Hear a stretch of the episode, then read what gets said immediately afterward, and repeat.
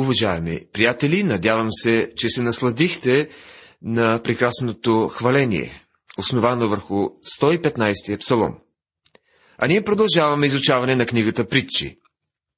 В миналото предаване разгледахме глава 17 и част от 18. Продължаваме да се убеждаваме в дълбочината и силата на Божията премъдрост. Тази вечер продължаваме от стих 6 на глава 18. Устните на безумния причиняват припирня и устата му предизвиква бой. Устата на безумния е гибел за него и устните му са примка на душата му. Думите на клюкара са като сладки залъци и слизат вътре в корема. Забележете думите на клюкара или думите на удумника, те са като сладки залъци, които слизат в дълбочините на душата. Пак се връщаме към темата за безумния. Спомнете си, че Господ ни казва да ни наричаме никого безумен. Бог обаче нарича някои хора безумци, защото ги познава. И отново виждаме, че безумният е източник на беди. Той винаги причинява припирни, оплаква се, негодува. Тук можем да посочим и друга подходяща съвременна поговорка. Бъдете внимателни. Повечето хора знаят как да изразяват оплакване, но мълци направят добър комплимент. Рядко някой похвалва печел, пчелата за това, че прави мед, но постоянно я критикуват за това, че жили. Колко е вярно? Името на Господа е здрава кула. Праведният прибягва в нея и е в безопасност. Книгата Притчи, глава 18, стих 10. Името на Йова е също име и на Господ Исус Христос. Той е наречен Христос, защото спасява людите си от греховете им. Наречен е Христос и защото е помазаникът. Той е господар на нашия живот и на нашето спасение. Господ е здрава кула. Можете да прибегнете към нея и да бъдете в съвършенна безопасност. Мнозина използват този стих, когато говорят на деца. Имотът на богатия е неговият укрепен град и е като висока стена в въображението му. Книгата Притчи, глава 18, стих 11. Има някои съществени разлики между Израел и църквата, които трябва да посочим. Реалното богатство е едно от обещанията, кои, които Бог дава на своя народ Израел, но не го обещава на нас. Бог им обещава пълен кош и удържа на думата си. Бог също заяви, че ще им отнеме богатството, за да ги съди. Но на църквата не са обещани материални благословения. Бог ни е благословил като вярващи с всяко духовно благословение в небесни места. Послание към Ефесяните, глава 1, стих 3. Божието дете се нуждае от укрепление. То трябва да се скрие в здравата кула, да бъде сред укрепение с високи стени град. И какъв е този укрепен град? Това е познанието за Божието Слово. Трябва да сме наясно, че живеем в трудно време и биваме изпитвани.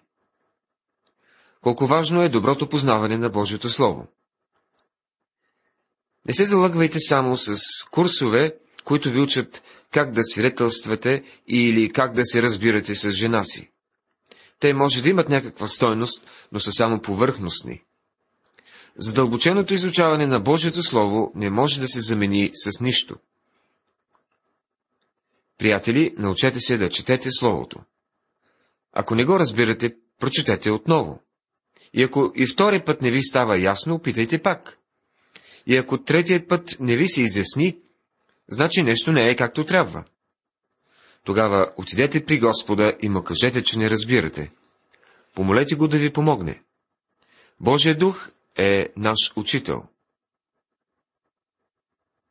Това е самата истина, защото Божия дух никога не ни лъжи по отношение на разбирането на Неговото Слово. Чуйте 13 стих.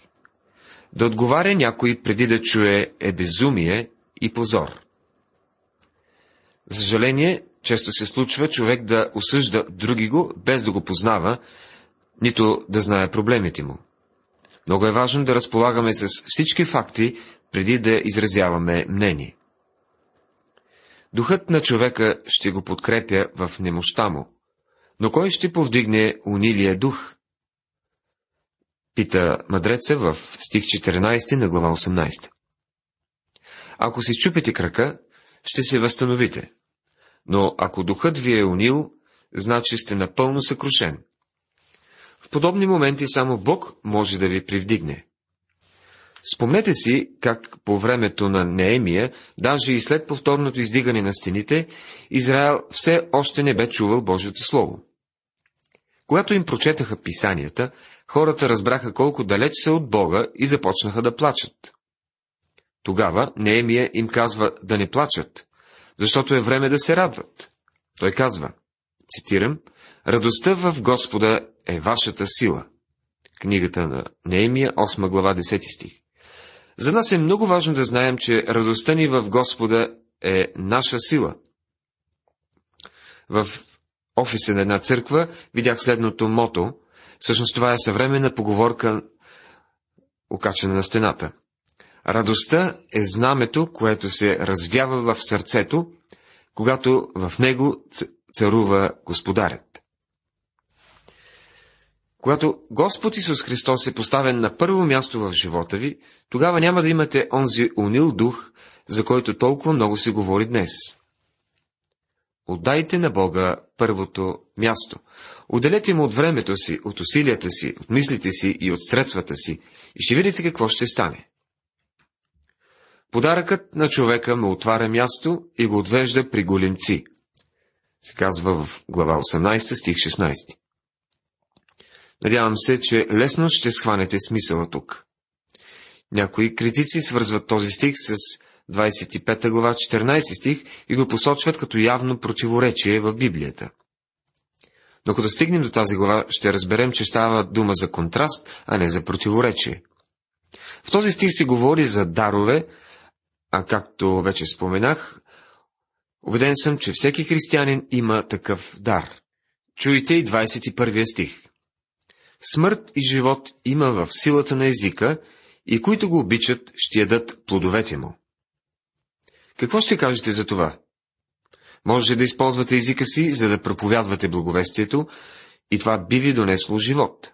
Но с него можете да изговаряте и нещо, което да отдалечават хората от Бога, което го прави инструмент на смъртта. Този малък орган езика е най-мощното оръжие на света.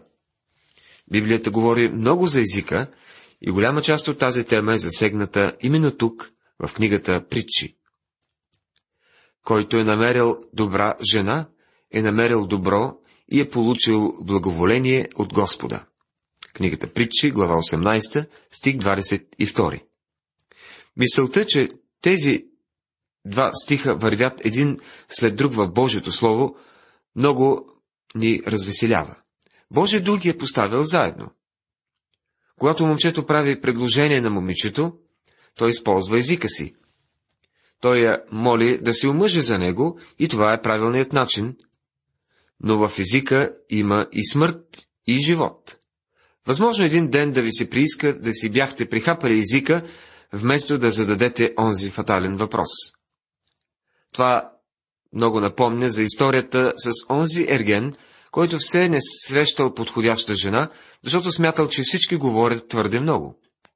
Накрая намерил една стара мома, която изглеждала много мълчалива. Влюбил се в нея и е помолил да се омъже за него. В мига, в който приела предложението му, тя започнала да говори.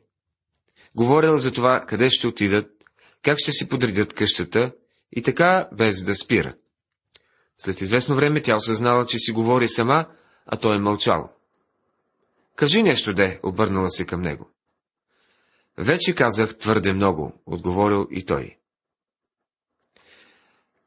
А мъдрецът казва, който е намерил добра жена, е намерил добро и е получил благоволение от Господа.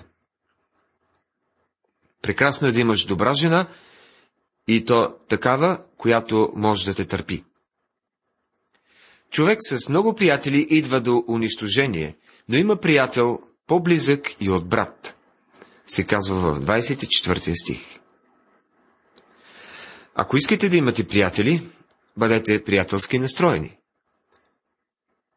Дали вие сте приятел на своите приятели? Има приятел по-близък и от брат. И знаете ли кой е той? Това е Господ Исус, който казва, Вие сте ми приятели, ако вършите каквото ви заповядвам. Евангелие от Йоанна, 15 глава, 14 стих. Исус е приятел, който е по-близък и от брат. Той е нашият Спасител. Възлюбени толкова много, че умря за нас. Исус казва, ето, аз съм с вас през всичките дни до свършика на света. Евангелие от Матея, 28 глава, 20 стих. И никак няма да те оставя, и никак няма да те напусна. Послание към евреите, 13 глава, 5 стих. Освен това, той ни обещава и следното. И като отида и ви приготвя място, пак ще дойде и ще ви взема при себе си. Така, че където съм аз, да бъдете и вие. Евангелие от Йоанна, 14 глава, 3 стих. Нищо не можете да добавите към подобно обещание. Ние имаме чудесен приятел, който ни е по-близък и от брат. Сега преминаваме към глава 19. В първия стих се казва, по-добър е сиромах, който ходи в честността си, отколкото лъжлив в устните си и безумен. Господ не ни позволява да наричаме някого безумец, но Божия дух често използва тази дума. Очевидно в човешкия род има доста безумци. Не е добре за душата да бъде без знание и който бърза с краката си, се спъва. Безумието на човека изкривява пътя му и сърцето му негодува против Господа. Глава 19, стихове 2 и 3. Във всички тези притчи има синтетичен паралелизъм. Тук съществува контраст между онези, които са Божии чеда, и онези, които не са. Едните са в пътя на истината, а другите в пътя на невежеството. Имаме една съвременна поговорка, която казва, където невежеството е блаженство, глупост е да си мъдър. Но тази поговорка не е вярна. Понякога дори хора, дори църковни служители се гордеят с невежеството си относно Библията. На някои събрания може да чуете да се казва този въпрос е богословски. Той е библейски, но аз не знам много за тези неща. Това е за служителите. И така, защо не знаете? Зрели хора сте, служители, и не трябва да ви липсва духовно разбиране. Някой беше изпратил следната поговорка. Който познава Библията, не е необразован, но който не познава ученията й е истински невежа. Макар светът да не приема това, вярвам, че то е истина. Не смятам, че човек може да бъде истински образован, ако е невежа по отношение на Библията. Но със сигурност не можете да сте зрял християнин и да не познавате писанието. Познаването на Божието Слово е отличителна черта на Божиите чеда. Богатството прибавя много приятели, а сиромахът бива оставен от приятеля си. Книгата Притчи, глава 19, стих 4. Богатите хора изглежда имат много приятели. Домовете им винаги са пълни с гости, стига хладилника да е пълен, да има музика, да има развлечение. Интересно е да отбележим, че Божието Слово съветва Божиите деца да търсят бедния. Спомнете си как Яков по един много практичен начин говори за човек, който идва в събранието ви. С златен пръстен, с хубави дрехи, и ако влезе и бедняк с мръсни дрехи, и вие погледнете с почет към онзи, който е с хубавите дрехи, и му кажете, ти седни тук на добро място, а на бедняка кажете, ти стой там или седни тук при краката ми. Посланието на Яков, 2 глава, 2 и 3 стихове. Човешката природа не се е променила през вековете. Старото ни естество все още се показва. Днес много хора се изявяват, ходят на църква и се движат сред обществото на своя кръг, но старото им естество проличава. А то проличава в нещо като изолирането на бедните в тяхната общност. лъжлив свидетел няма да остане ненаказан и който говори лъжи, няма да избяга. Книгата Притчи, глава 19, стих 5. Прескочете до 9 стих и ще откриете същото изявление. Лъжлив свидетел няма да остане ненаказан и който говори лъжи ще погине. Лъжливият свидетел няма да избегне наказанието си, ще го хванат и ще му потърсят сметка за това, което е казал. Не само това, но той ще погине.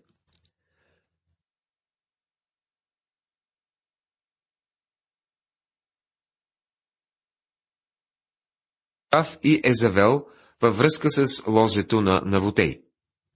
Случаят е записан в Трета книга на царете, 21 и 22 глави. Тъй като Навотей не желая да даде лозето си на царя, намират лъжесвидетели, които да го обвинят лъжливо, и накрая той бива убит с камъни.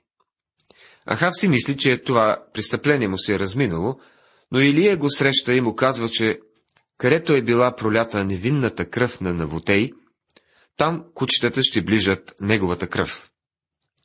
Случва се следното. Ахав тръгва на бой срещу Сирия в съюз с цар Йосефат. Ахав поставя на предна линия Йосефат, облечен с царските си дрехи, а самият той се облича като обикновен войник, за да не го забелязват. Но един редови войник от вражеската войска запъна лъка си, без да цели. Даже не е знал в кого се цели, но върху унази стрела е било изписано името на Ахав. Когато тя излита от звън с лъка, все едно казва, Ахав, къде си? Ще те намеря. И наистина го намира. Царът започва да кърви като заклано прасе и накрая умира.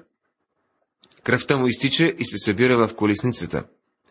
Казва се, после измиха колесницата на самарийския водоем и кучетата лижиха кръвта му, където се къпиха блудниците според Словото на Господа, което той беше говорил. Ще кажете, че е жестоко. Така е. Но лъжата и лъжесвидетелството и злословенето са наистина ужасни и долни неща в Божиите очи. Бог ги мрази. Лъжлив свидетел няма да остане ненаказан. Мнозина се подмазват на благородния и всеки е приятел на този, който дава подаръци. Книгата Притчи, глава 19, стих 6. Мнозина се подмазват на благородния. Това е валидно и днес. Въпреки, че нямаме такива титли като благородници, но затова пък пишем писма до власт имащите, а понякога дори и до президента, когато искаме да се чуе нашето мнение. Всеки е приятел на този, който дава подаръци. И това действително е вярно. Човек ще има много приятели, докато раздава подаръци. Сиромаха го мразят всичките му братя, колкото повече го отбягват приятелите му. Той тича след тях с умолителни думи, но тях ги няма. Това се казва в седмия стих. Братът на бедняка може и да не го мрази, според представите ни за омраза. Често той просто не желая да има нищо общо с него. Преуспели човек, виждайки несретния си брат да идва, казва на жена си. Хайде да се качим горе, да заключим вратите и да се правим, че ни няма. Но това също значи да мразиш брата си. Често слушаме някой кандидат-политик да обещава помощ за бедните. Но единственото, с което до сега са ни помогнали, са по-високите данъци. Всеки път, когато минат изборите, данъците скачат. Всички политици обещават да ни дадат облегчение, но до този момент никой не го е направил. Проблемите толкова са се натрупали, че няма човек, който да може да ги разреши. Никой човек, без значение кой той, не може да се справи с проблемите в света. И тогава от какво се нуждаем? Трябват ни политици, които да ни призоват обратно при Бога. Нужно е, е някой да ни каже, не мога да реша проблемите на света. Нека се обърнем към Бога за помощ. Нека му служим Нека да му се помолим. След като сме опитали всичко друго, за да разрешим проблемите си, няма да ни навреди да се обърнем и към Бога за разнообразие, нали? За нас би било много по-добре да слушаме Бога, отколкото хората от телевизията. Вече сме изслушали мнението на всички по разните телевизионни шоута. Много личности са се разхождали по сцената на човешката история, но появата им не е била особено впечатляваща. Трябва да се обърнем към Бога и да слушаме Него. Безумен син е погибел за баща си и приперните на жена са неспирен капчук. Книгата Притчи, глава 19, стих 13. Последната притча на тази тема ни казва, че който е намерил добра жена, намерил е добро. С други думи, намерил е своята друга половинка и тя му е голям помощник. Тя не трябва да е слугиня. Жената трябва да се покорява на мъжа си при условие, че той е човек на място. Ако не, то не смятам, че Бог изисква от нея да се покорява. Единствените инструкции, свързани с покорството, въжат за християнското семейство. Една жена трябва да се покорява на своя съпруг християнин, който я обича така, както Христос е възлюбил църквата. Когато жената има такъв съпруг, тя може да му се подчинява. Тази притча, която преди малко прочетахме, почти може да ви разсмее, въпреки че разкрива доста трагична ситуация. Помислете се за горкия човек, който има безумен син, а на всичко отгоре и свъдлива жена. Можете да си представите в каква обстановка живее. Затова е много важно един мъж да намери подходяща жена. Къща и богатство са наследство от бащите, но благоразумна жена е от Господа. Стих 14 Ако имате добра съпруга, получили сте я от Господа. Трябва да благодарите на Бога за нея. Приятели, правили сте го някога? Благодарете на Бога за добрата си съпруга, защото именно Той ви е дал. Млади човече, искате ли добра жена? Онзи, който дава добри жени, не е бащата на дъщерята. Много бащи с радост се отървават от дъщерите си, но нашият небесен отец има много прекрасни дъщери. Поддържайте връзка с него и той ще ви отведе при подходящата съпруга, защото иска да имате добра жена. Тази притча е съвсем практическа. Уважаеми приятели, в това предаване изучавахме мъдростта на Бога от 18 и по-голямата част от 19 глава на книгата Притчи. Не пропускайте и следващото ни предаване. Бог да ви благослови!